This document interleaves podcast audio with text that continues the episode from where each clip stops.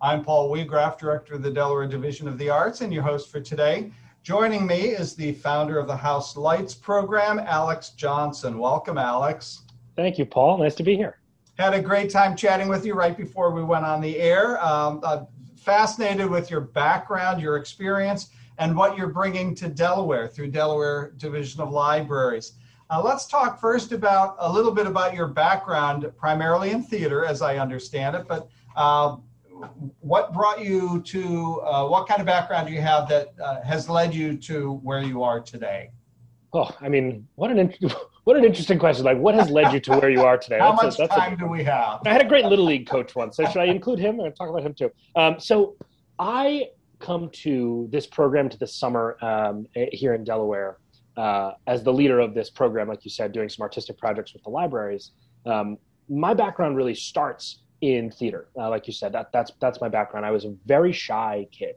Um, anyone who knows me now is often surprised to hear that, but I was really shy when I was young, and I had a, a, a teacher um, and this there was chorus teacher and she insisted that i be in the musical and i begged her i said please mrs mcdonald don't make me do this anything but this i'll do i'll do detention for weeks please she made me be in the musical and it changed my life um, you know like a lot of young people having that experience of doing some kind of artistic thing and getting the validation for it even if the piece that you do is not good the validation that happens when you're 12 when you're 13 when you're 15 when you're 17 is so critical to the way you develop and so critical to the way you see yourself in the world. And so I was hooked. I did one musical and had such a great time and met so many wonderful people and came out of my shell and realized, you know, I could I could talk, I could sing, I could engage with people. And so it changed my life. Uh, from that point onward, I did theater pretty consistently. I mean, I was always in a show of some kind or another. I was always in rehearsal of some kind or another. Um, and so I, I, went to NYU, uh, to the Tisch School of the Arts, um, to get my BFA in drama. Uh, I was in the experimental theater wing, which is a small studio within the larger program um, where we studied, you know, theatrical innovation, right? What are the new ways and different ways that we can create a play? What, what does a play need to look like? And, and how can we experiment around that? How can we test some of the boundaries of the form? Um, and so I was there for, for four years. And while I was there, I was, um, you know, uh, just a, a, college kid looking to the future, feeling like I'm going to be an actor. This is what I'm going to do. I'm going to be an actor. And I had my, you know, I think like every person who's involved in the arts, I had my days where I was like, I'm the worst actor who's ever lived, or like, I, I hate doing this. I never want to do it again. I was notorious for quitting. Every, I would quit theater forever after every show that I did, and then an audition would come up the next week, and there I'd be again, you know, with my headshot and my resume, like ready to go back in. Um, because you know, you, you you develop I think when you engage in creative practice, you develop this muscle and you, and it's the muscle of expressing yourself, right? You of, of putting yourself out there, of saying this is what it feels like to me, and connecting with other people across that. And once you have that opportunity, it's real hard to turn away from. Um, you know, I think there's a great reason that people who engage in the arts stick with it for so long um, and and and have such durable relationships to the arts uh, over time. But anyway, so I'm a senior in college. I'm thinking I'm going to be an actor. You know, I'm, I'm going to go get an agent. I'm going to go out on the, on the scene. And my teacher, one of my teachers, her daughter had a middle was a, middle school in the Lower East Side, in New York, and they had a theater class. And they needed a teacher, you know, just twice a week. She was like, "Do you would you want to do this?" I said, "Yeah, absolutely. This is great." So I went down to PS 64 and I was teaching 12, 12 year old girls. Uh, and we did the, the mission was I, I knew I only had them twice a week, so I couldn't really teach like a full curriculum. So I right. said, what we'll do every day is we'll create a brand new 10 minute play every single every single day. You had two hours with them. At the end of that two hours, we'd put on a 10 minute show, which if you know the 12 year olds in your life, you can imagine some of the, the depth and complexity of those 10 minute performances. Yeah. But they were a blast. It was fun. And I, I you know, I, I, I would teach this class and I would go to my girlfriend's apartment. She lived nearby. And I would go over and I would, I would give her the full, you know, blow by blow of everything that had happened with these 12 year olds. You're not going to believe how funny, how cool this was. Oh, this is so great. She looked at me and she said, you know, you should be a teacher. You know that, right? And I had never thought of it. You know, I, it had never occurred to me. I had never really put myself in that in that position. But I realized, you know, she was right, as she often was. um, she was right, and and I thought, you know what, I I'm going to be a teacher. I'm going to go be a teacher. I'm going to go try this out. And so I got uh, an AmeriCorps teaching job, uh, you know, as a tutoring job in, back in Boston, where I'm from, uh, at a high school, and fell in love with it. And so that that sort of you know was my 20s was teaching in the Boston Public Schools, um, teaching a whole bunch of different things at a whole bunch of different schools, but primarily working to bring artistic programs, particularly theater programs, to schools that hadn't had them for a while. You know, or in some cases, a school was new and didn't know how to launch an art program, or or they had you know they had changed buildings and they didn't know how to fit their programming into the new building. And so I would go around from school to school in the district and, and I would support those programs and build some programs for them. You know, I, I built a festival at the end of the year so that all these schools had something to work towards, right? You know, like they had a reason to sort of rehearse this play, they could go do it there. And you know, sort of worked on those projects and worked on those schools and, and devoted my my every waking moment. Uh, you know, Paul, you and I were talking about this earlier, but uh, you you were a teacher as well, and you know how um, how consuming it can be to be uh, a, a teacher um, because it just doesn't end, right? You know, like there's no moment it's, at which you go. It's not an eight to three job. no, it's certainly not an eight to three job. It's not even you know the the the there's always the you know you get your summers off, but I was like, summer, if I have if I'm not teaching this summer, that's a great opportunity to do some more program development or right. to do some more theater, you know. And so I would go around and I'd do some plays in the summer and and do some more teaching in the summer. Um, well, I always I, pretended that I may not have I may have the summers off, but that time was spent evenings and weekends the other 10 months of the year. right. Oh, absolutely. And it was so difficult. You know, I I I it was so difficult to say goodbye to that too. You know, so I, I, I was, you know, as a day in day out classroom teacher, I taught history, I taught English, I taught theater, I taught art history, uh, and I did the morning announcements. I taught gym. I mean, I did, I did just about everything there was to do at, at, at this high school. And, and, and when I, I left, I, I went to get my PhD and I went to go to graduate school and leaving that environment of working all the time and just sort of you wake up in the morning and it's like rolling a ball downhill until the end of the day and then going to graduate school where you know, I, you have a lot of free time, right? There's, there's, not a whole lot going on. I always joke that it was like coming, it was like in, in Star Wars where they come out of hyperspace uh-huh. and all of a sudden everything like the stars elongate and you're just like, whoa, okay, now I have a whole lot of free time. Um, and in that free time in, in, in graduate school is when I started to really think about what I, what I, what I was finding in the art world. You know, I, at that point I knew I, I didn't really want to be a professional actor anymore. I didn't really want to go try to move to LA and and build a career out of it. I, you know, I had lots of friends who were doing that, and and, and I just knew it wasn't for me. And what what I found was so satisfying, and what I realized was so animating to me, was the opportunity and the and, and the the the chance to go bring artistic practice to people, right? Not just sort of bring a show to people. I'm going to show you a, a performance. You can come and see it. I'll give you discounted tickets, right? that's nice. You know, it's nice when people get to see art. It's great. I love, I love it, right? Like I love to go to the theater. I love to go to museums, but people seeing art is not nearly as impactful as people making art. Mm-hmm. And the opportunity to help people make art, particularly people who had had said, "Well, I, you know, I used to do that, but I don't do it anymore," or you know, "Oh, I remember I have very fond memories of doing that in school, but then I stopped painting." You know, bringing those opportunities to people to make art and and connect with each other and you know meet their neighbors and you know sort of build stronger communities through creative practice that became my driving force right? And that's how i started to really think about building house lights um, which is the uh, organization that i'm launching right now. And we are doing our pilot here in delaware so um, we talked a little bit uh, off air what brought you specifically to delaware right um, i think like a lot of people who who you know and end up in a place they've never been before. It was random chance as much as anything else. Um, I so I've I've been building house lights for about a year now. Um, I had sort of a, a, vision during the pandemic of, a, of another way to, to, to, be, another way to organize my life, another way to sort of, you know, um, connect the arts to people. And I started going about just making some preliminary phone calls around this time last year, trying to figure out, okay, well, what would this organization look like? Who can I talk to? Give me some advice, give me some wisdom? And those conversations would sort of you know one person would say oh this is really interesting. You should talk to this person. And another person would say oh yeah i really like this idea. You should go talk to this person. That person would pass me to someone else and on and on and on. It was a great time to be networking during the pandemic because everybody was at home and they had a lot of time on their hands. Mm-hmm. um, and so it was very easy to get people to hop on the phone and chat about this idea and over the months you know i started to to sort of shape you know what house lights was going to be. And i knew by say november of, of this past year that what we needed to do is that we had this tremendous supply of young artists who graduate from colleges and universities with artistic training every year. And these people are compassionate, they want to change the world, they are they are, are, are smart. They're dynamic. You know your children went to art programs in, in college right? Like you know it is the it, the, the, the energy coming out of those programs the energy coming out of those those young people is like america's great untapped resource right you know we could power a city with this and at the same time so that's that's we have this big supply and at the same time there's a demand for opportunities for people to make stuff right opportunities for people to practice art without having to go to graduate school, without having to make it your professional career. Mm-hmm. And then there's programs and, and, and institutions that are really looking for, you know, a way to bring people in, a way to get people excited. Um, and so I started thinking a lot about public libraries.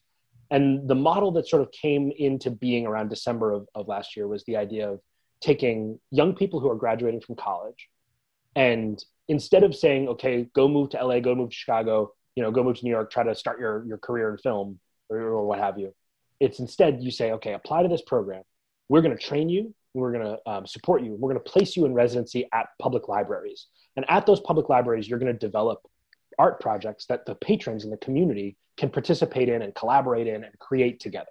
Um, and so the goal is less you making your masterpiece uh, while you're sort of you know based at the library. It's more you helping other people create programs that matter to them and, and create art that reflects their experience and connects them together and builds what we call social cohesion, right? The mm-hmm. idea of like, you know, how, how tightly um, is this community bound? Mm-hmm. And libraries are the perfect place to do that. And so as I was thinking about this, you know, and pers- people are sort of passing me from one to another to another to another, and I'm on Zoom calls perpetually. Um, I ended up meeting a professor at um, Delaware State University, uh, Dorothy Dillard, who had done a lot of work in Wilmington. And she thought, you know, this is really interesting. I know someone at the libraries um, you should talk to Alta Porterfield. She's, you know, uh, works the Delaware Division of Libraries, set us up. And, you know, very quickly within a week, we knew this was the right place to do it. This was the right place to try this program, to give it a pilot, to, to, to test it out. Um, Alta knew some libraries that were really excited about a summer of in-person programming again, of, of, you know, coming back out of the pandemic and doing some new stuff. So we'll talk about those libraries in a minute. Um, but the libraries were really eager and we knew the community was really eager for opportunities and it was the right place, right time, and uh, and so here I am in in Delaware, a place I had never been before uh, July of this year, um, and now I, have I've become quite fond of it. I have to say. Well, let's let's take a look at three programs in particular. But let me first remind our listeners that you are tuned into Delaware State of the Arts here on News Radio 1450 WILM and 1410 WDOV. Our guest today is Alex Johnson, the founder of House Lights program, which is going to be taking uh, having a public uh, presence at the Bear Library, the Route 9 Library, and Woodlawn. Not in that order. Actually, I just read them off in reverse order.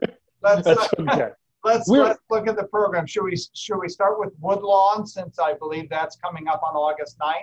Sure. Yeah. So, so we're at these libraries, you know, all summer, right? So it's not it's not just right, these, these right. sort of not a one day. It's not a one shot deal. yeah, yeah, yeah. Um, but we do have a big event uh, at each one of these libraries to help celebrate, um, you know, coming through this pandemic together. It's not yep. that it's over; it's certainly not. But this the, the the the summer has given us an opportunity to do more programming together in public, and, and we want to sort of celebrate that and re-engage with the libraries and re-engage the community. So at Woodlawn on August 9th, we're going to be hosting what we call a neighborhood housewarming party. Um, those of you who live in the area know that with the redevelopment of the flats and, and the new housing in there, there's lots of new families who've moved in, but they don't necessarily know the library. They don't necessarily know the people at the library. And, you know, if you go to the Woodlawn Library, you'll see the people who go to the Woodlawn Library, they all know each other. They've all been going for years. You know, they all know the staff, but there's a lot of new families to the area. So we thought, how can we get these families involved? And so what we're going to do is effectively a kind of housewarming party for the whole neighborhood uh, out on the lawn in front of the Woodlawn Library. We're going to be setting up three what we call outdoor living rooms, um, three kind of outdoor spaces with some couches and some seating for people to gather around, play some games. There's a photo booth. We'll have some musical instruments. Um, we'll have uh, some storytelling of people sort of telling stories of their own living rooms, of their own childhood, uh, sort of an open mic style event. And we'll have some food, and it's going to be a, a sort of big party, big opportunity to celebrate the library. Um, as we build up to that event, we have a couple workshops coming up at Woodlawn to help decorate some of that furniture, to help design and build some paper lanterns that will be hanging from the trees for a lighting source, um, to help design. You know, we have a, a, board game design workshop. Um, so, you know, we were thinking about what you know living rooms like what happens in a living room well you know we have uh, we have some board games that's the family game night so we're going to be designing some board games and, and people can play those uh, and we're going to be doing some storytelling workshops so people can practice telling a story about their community about their background about their own living room and so that'll be at woodlawn on august 9th um, and we're really excited uh, the community there is really really eager for it and then coming up on August 10th is a culmination activity at the Route 9 Library. Yes, the Route 9 Library and Innovation Center. Um, we are going to be doing what we call the Route 9 Film Festival. Um, it's going to be an opportunity to showcase two minute films uh, from creators all over the state of Delaware. Um, this program is mostly online. Um, and so we're teaching all of our workshops through Route 9 online. We are um, going to probably do some of the pre- presentation of this online as well. Um, and so we have an opportunity to, to bring people in who maybe don't even live in the direct vicinity of Route 9. They can come from, from, from all over the state. And what we're asking is that people submit a two minute film on a theme um, of their of their choosing, uh, of a, a, meaning of their choosing, to this film festival. And we'll have some local judges and some local filmmakers give feedback, and uh, we'll have some audience awards for things like best script, best visuals, um, best sound. Uh, and if you know the Route 9 Library and Innovation Center, you know they have tons of resources uh, from a technological per- perspective to help you edit your film, to help you make some music for your film. There's a green screen, there's 3D printers and a makerspace if you want to make some interesting, cool props. Um, and uh, we're really excited about that film festival. So that's going to be August 10th. Um, and we'll have, a, just like with Woodlawn, we'll have a series of workshops leading up to that, uh, including, you know, how do you make a movie on your phone? How do you edit a film on your phone? Um, what does it look like to add sound to a movie? What does sound tracking look like? Um, and so we'll be teaching some workshops in the run up to that as well. And as, as you suggested, the uh, Route 9 Library and Innovation Center, I believe, is the newest of the three facilities. It just opened within the last few years. It really is a magnificent facility. If, if you haven't been there, it's, it's well worth the visit. My now, jaw hit the floor when I walked in. I was so excited. Yeah. You know, I, I, I had heard about it, but I was very excited. Yeah. Now, before we go on to uh, the third venue, uh, how can people find out information about how to submit their, their two minute uh, films?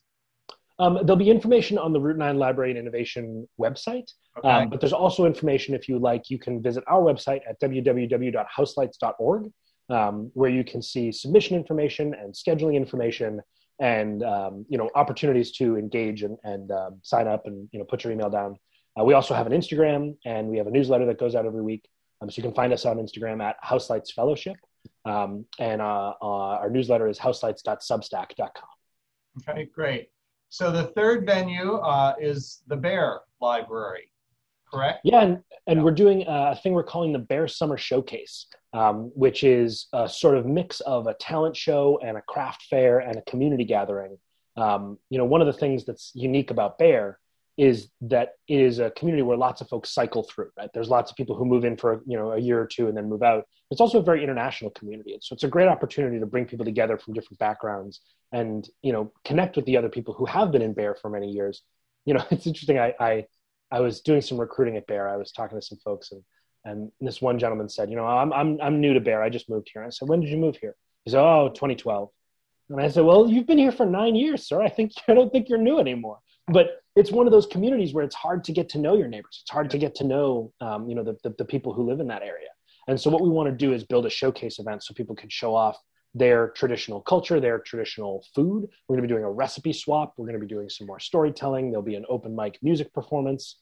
Uh, and then we're also going to be um, doing some children's programming there, including designing your own superhero, designing your own superhero costume, writing your own comic book. Um, and uh, we'll probably do some painting and drawing and photography around that as well.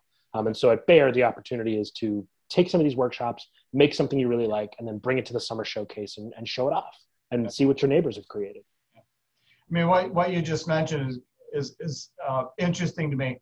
Uh, that area of New Castle County, you don't necessarily have that downtown central area where people might naturally convene and uh, mm. so that the library really serves that purpose and and your arts programming is providing the purpose to come together which i right. think is really really interesting well i think it's it's it's the hardest thing you know everybody wants to have a tighter community right this yeah. is something I encounter all the time. People want to know their neighbors. They want to have a tighter community, but it's very difficult to do that in a vacuum. You know, you're not just going to go mm. knocking on doors and say, "Hey, like, can anyone want to hang out?" You know, like we're going to do a, a movie night. Anyone want to come over? You know, the the the barrier to getting to know your neighbors in our increasingly digital, increasingly remote kind of world that we live in is really high. It's it's much more challenging because there's just not as many opportunities and there's not as many reasons to you know like maybe you see someone at the grocery store every week. Well, what does it take to say something to that person? Right? That takes some courage, it takes some boldness to out of the blue say, "Oh, what are you? Oh, that bread looks good." You know, like what are you going to say to, to that person? And so, what we need to develop are programs and opportunities that give people the context and, frankly, the excuse to meet each other. Right? You know, you you need you need an event, you need a thing for people to come to, so that there's a reason to talk to people. There's a reason to connect. You know, loneliness is one of the I think hidden effects of this pandemic that we're going to be learning about and hearing about in years to come because it's a hard thing to it's a hard thing to talk about. It's a hard thing to admit that you're lonely, and it's a really difficult thing to study, especially when there's so many other sort of more immediate, you know, um, uh, pandemic needs that, that that are that are out there. But but loneliness is a killer, yeah. and we we live in these communities that are often fairly dense, and you might live in a condo building, and you have people above you and people on either side of you, and you have people below you. But if you don't know any of them, you know, you may as well be living in the wilderness. Yeah. And I think artistic programs, creative programs are not a cure all, but they're a great opportunity to help with loneliness. They're a great opportunity to help with connection. They're a great opportunity to build some social cohesion and to connect people together so that there are tighter, healthier, more engaged communities, even in a place like Bear that doesn't have a downtown, or in a place like Woodlawn where there, you know, there's a whole raft of new families that have just moved in, right? Um, you know, the arts can't fix everything, right? I sort of wish they could. I wish there was a magic wand there. But the arts are not a magic wand. Mm-hmm. What they are is an opportunity and an excuse to bring people together. And once you bring the people together, good stuff is going to happen. We know this, right? This is this is you know millennia of human experience have taught us, right? Bring people together, and good things happen. What a, what a great way to wrap things up. Alex Johnson with House of Lights. Thanks so much. I encourage our listeners to check out the Woodlawn Library August 9th, the Route 9 Library and Innovation Center August 10th, and the Bear Library August 11th, uh, as well as your website, Alex, uh, houselights.org. Thanks so much mm-hmm. for joining us today. Thank you so much, Paul. It was a pleasure. We'll, we'll talk again soon.